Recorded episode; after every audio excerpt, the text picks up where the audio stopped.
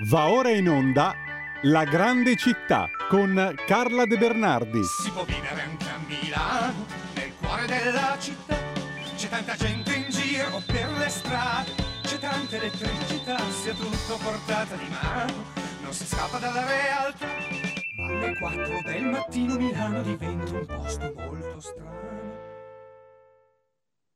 E allora eccoci qua di nuovo, prima puntata per questo nuovo anno 2024 della Grande Città con Carla De Bernardi, che ho il piacere di rivedere e che tutti abbiamo il piacere di avere qui con noi. Buongiorno Carla, buongiorno. Buon anno anche. Buongiorno Giulia, buongiorno a tutti. Allora, e partiamo. La Grande Città che diventa anche la Grande Milano, cioè passeggiate e incontri. Iacabuco pubblicherà fra poco il tuo libro di cui abbiamo parlato, sempre con la prefazione del vice direttore del Corriere della Sera Gian Giacomo Schiavi, no? Sì, che non me l'ha ancora mandata, spero che ci senta. Ecco, quando è che esce? L'anticipo, ma io ho una tosse tremenda. Ma anch'io non sono messo benissimo, però insomma tutta roba di stagione, come si diceva una volta, no, quando non si avevano timori. La mia dottoressa ha detto che è pieno di queste infiammazioni dei bronchi, che non è bronchite, sono infiammazioni. Non so se sia legato alle polveri sottili, ma gli ospedali sono pieni di gente con infiammazione dei bronchi. A sto giro anche tanti bambini, mi sembra. Comunque. Tantissimi a, come si chiama, l'ospedale Buzzi. Sì, diciamo che i polmoni non sono usciti benissimo dal triennio Covid, diciamo così. Devo dire di no. Comunque, bene, parliamo d'altro. Parliamo anche di quello che è l'oggetto del tuo libro, no? La Grande Milano, passeggiate e incontri. Intanto dacci subito due notizie, quando esce, come esce. Allora, a fine gennaio, primi di febbraio, non è uscito per Natale, quindi adesso ce la siamo presa più comoda per non strozzarci, perché ogni passeggiata avrà una mappa su 2 pagine, con tutti i numerini, per cui uno saprà esattamente sulla mappa di Milano dove andare, dove io sono andata e cosa descrivo nel libro. Quindi se uno vuole fare esattamente il mio giro lo può fare seguendo i numeri, se no può andarsi a vedere un numerino, capire che cos'è, dov'è e andarsi a vedere quello. E questo delle mappe è molto bello perché sarà veramente un aiuto per chi quei quartieri non li conosce, perché chi li conosce...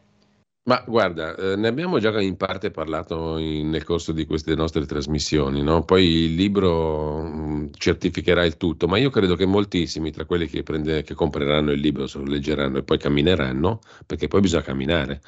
Bisogna scammellare. Scopriranno tante cose, perché secondo me saranno tante scoperte. Noi crediamo di sapere come sempre e non sappiamo, no? Avrete delle grandi sorprese, vedrai. Eh sì.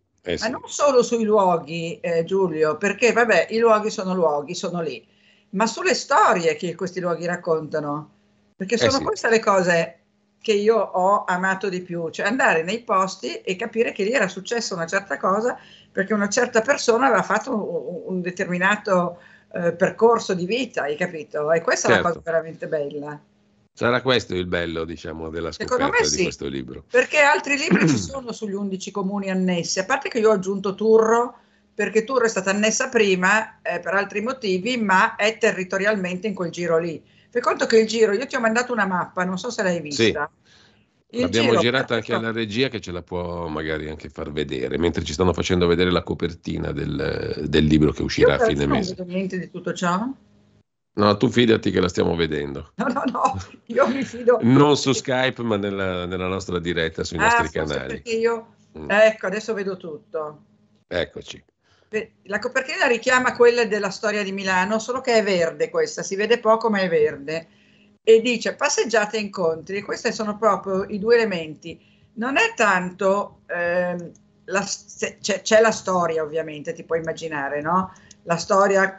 che viene da lontano, ne abbiamo già parlato, voleva annettere questi comuni, Maria Teresa, poi Napoleone, poi tornano gli austriaci, poi li annettono, li disconnettono, finalmente li annette Mangiagalli nel 23. Turro era già stata annessa nel 18, perché era stata commissariata, ma territorialmente, se vedete la mappa, è proprio lì tra, come si chiama, Gorla, Precotto, Greco, Crescenzago, e quindi territorialmente era giusto parlare anche di Turro.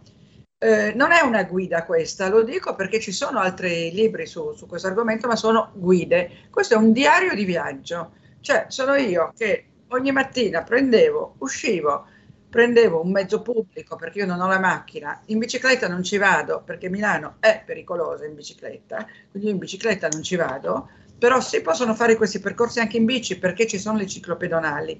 Io ogni mattina prendevo i miei piedini, andavo a prendere o una metropolitana o un bus, mi recavo al punto di partenza della passeggiata e camminavo.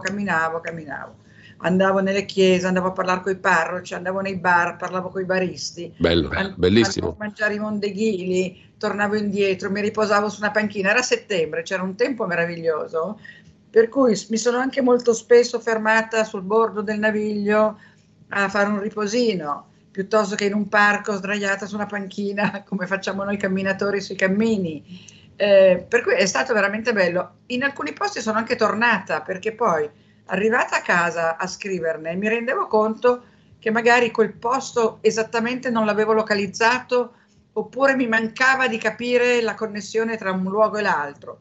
Quindi sono tornata sui posti. A Baggio sono andata 3-4 volte, a Crescenzago 2, a Gorla 4-5, per cui, e poi i parchi, perché Milano c'ha tutti questi meravigliosi parchi, il Parco Nord, il Parco delle Cave, il Parco Lambro, e quindi c'è veramente tanto da camminare anche nel verde, non soltanto sull'asfalto, quindi è proprio un mix di opere della natura, opere dell'uomo, capolavori di architettura, capolavori di chiese, chiese moderne anche.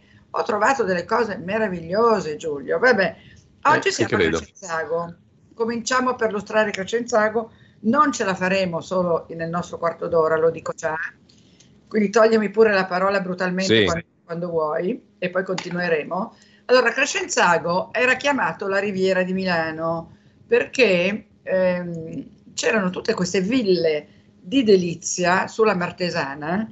La villa di delizia, forse l'ho già detto, ma significa le ville di villeggiatura viene da villa, dove i ricchi milanesi già nell'antichità, cioè già ai tempi dei Visconti, andavano a costruire le loro ville in prossimità delle loro cascine.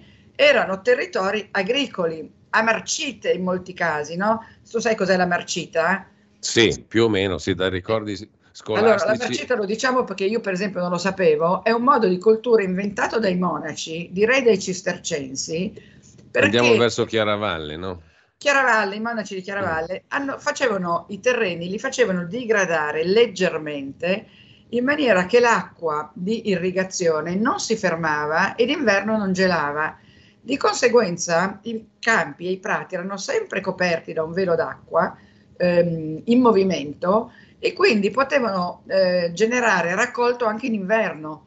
Con le marcite hanno raddoppiato i raccolti, perché il terreno non gelava e quindi era possibile ottenere dei raccolti anche invernali. In queste marcite intorno a Milano e nelle campagne intorno a Milano i ricchi facevano, i signori facevano le loro ville in prossimità delle loro cascine, e quindi avevano i fittavoli che erano sfruttatissimi, puoi immaginare, loro avevano le loro grandiose case, e si arriva fino al Settecento con delle case stupende.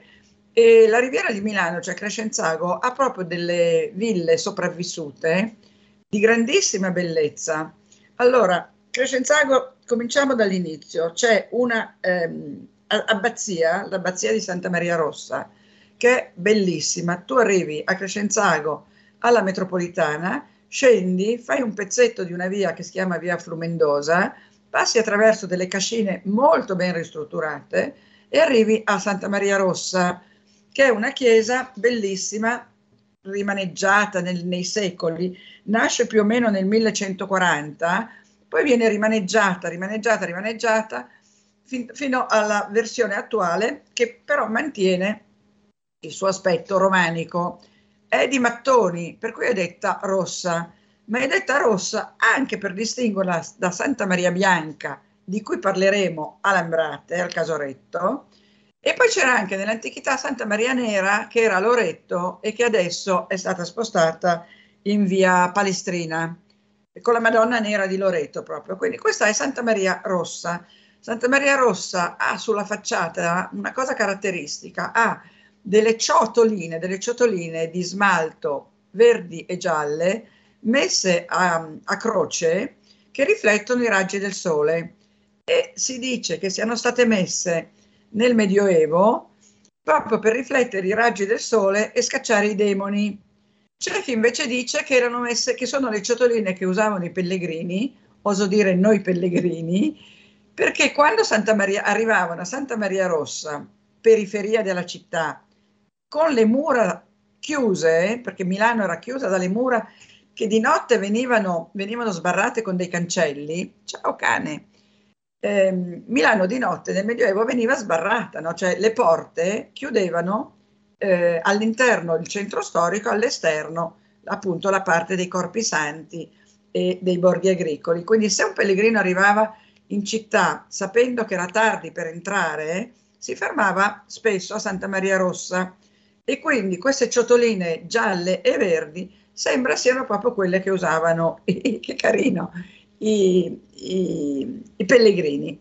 Quando sono andata a Santa Maria Rossa mi aggiravo per le navate. Santa Maria Rossa ha dei capolavori artistici, una ciclo mariano con il transito di Maria, che è ovviamente l'ultimo episodio che parte dall'Annunciazione, la nascita di Maria, insomma tutte le storie mariane che si ritrovano anche in tante altre abbazie come Chiaravalle.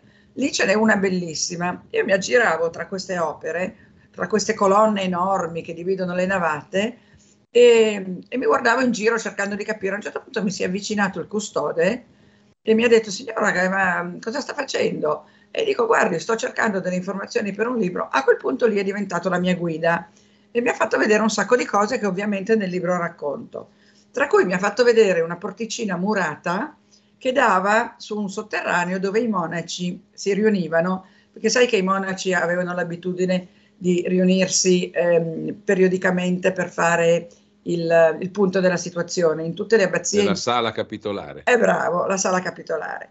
Mi fa vedere anche questa porticina, mi fa vedere la cappella di Maria Picca, che è una beata, e poi esco da Santa Maria Rossa tutta contenta di queste spiegazioni. Di fronte c'è Casa Berra. Domenico Berra era un signore che a un certo punto si è comprato la canonica, se l'è comprata, ed era un signore molto astuto. Lui per esempio aveva introdotto un particolare tipo di pecora, di coltivazioni varie, e il signor Berra fa questa Casa Berra che è bellissima, con 2 cortili, e anche lì ho trovato un signore simpaticissimo che mi ha introdotto in Casa Berra e mi ha fatto vedere il cortile, i 2 cortili, che senza di lui non avrei potuto entrare, perché è una casa privata Casa Berra.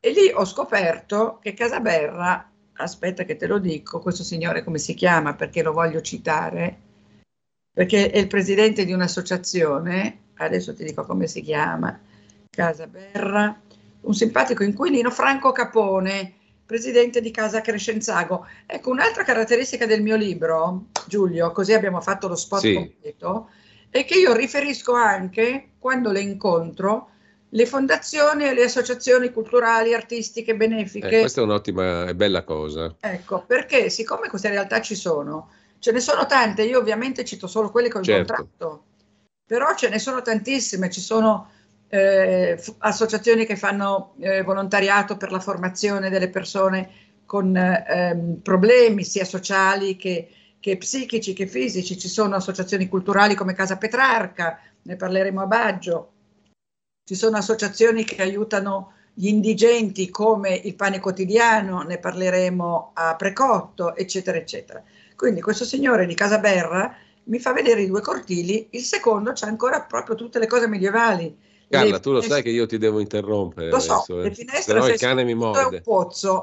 Finiamo qui Casa Berra e la prossima volta usciamo da Casa Berra e andiamo sul Naviglio della Martesana. Bellissimo, bellissimo. E io adesso prendo il caffè. E io pure, ma sono entusiasta di questo nuovo libro che tu... Guarda, a me piaceva anche altro, ma questo è divertentissimo.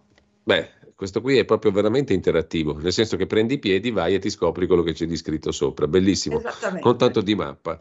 Grazie. A me piacerebbe fare un blog su questo. Ma poi facciamo, andare a farlo, secondo me poi faremo anche delle trasmissioni in diretta dai posti che tu vedi, mandando sul libro.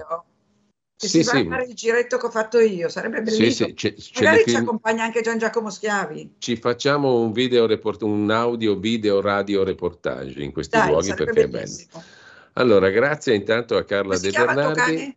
Frida. Ciao Frida. Eccoci qua. Ciao Giulio. Grazie Carla, un saluto. Ciao. E tra poco ricorderemo anche, a proposito di calendari musicali, il maestro Arnaldo Ciato. Avete modo di ascoltarlo da qui alle 9, alle 10 e mezza. Buon ascolto a tutti, poi oltre la pagina con Pierluigi Pellegrin. Ciao Carla, ciao a tutti. Salutami Nino, salutami tutti. Grazie. Avete ascoltato La Grande Città con Carla De Bernardi. È la gente che vive, che lavora, che si diverte, che respira in mezz'ora da Piazza del Duomo. Arrivi dove vuoi. Alle 4 del mattino Milano diventa un posto molto strano.